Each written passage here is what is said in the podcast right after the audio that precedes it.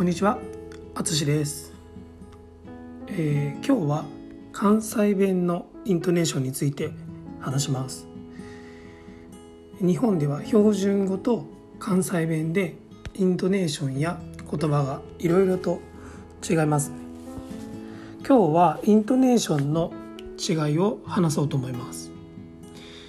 私はネイティブの関西人なので無意識に使っていますが聞いている人からするとすぐにわかるようです。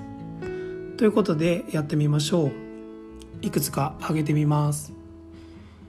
えーありがとう。あこれは標準語ですね。関西弁だとありがとう。となります。えー田中さん。標準語は田中さんですね。関西弁だと田中さん。となります、えーコンビニのファミリーマートですね。これは標準語だとファミマとかなると思うんですけど関西弁だとファミマとなります、えースターバックスですね。これは標準語だとスタバって言ったりしますけど関西弁だとスタバってなります。はい、えーどうですか？イントネーションの違い分かりますか、えー正直あの標準語はちょっと自信がないですね。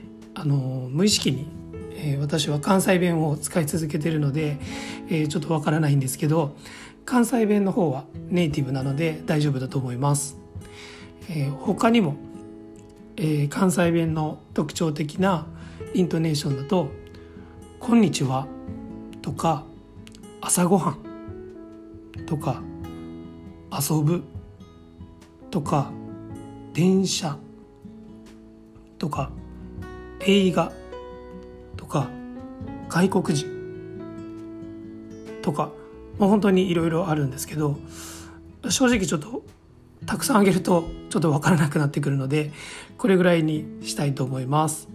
はい、えー今回も最後まで聞いていただきありがとうございます。ではまた。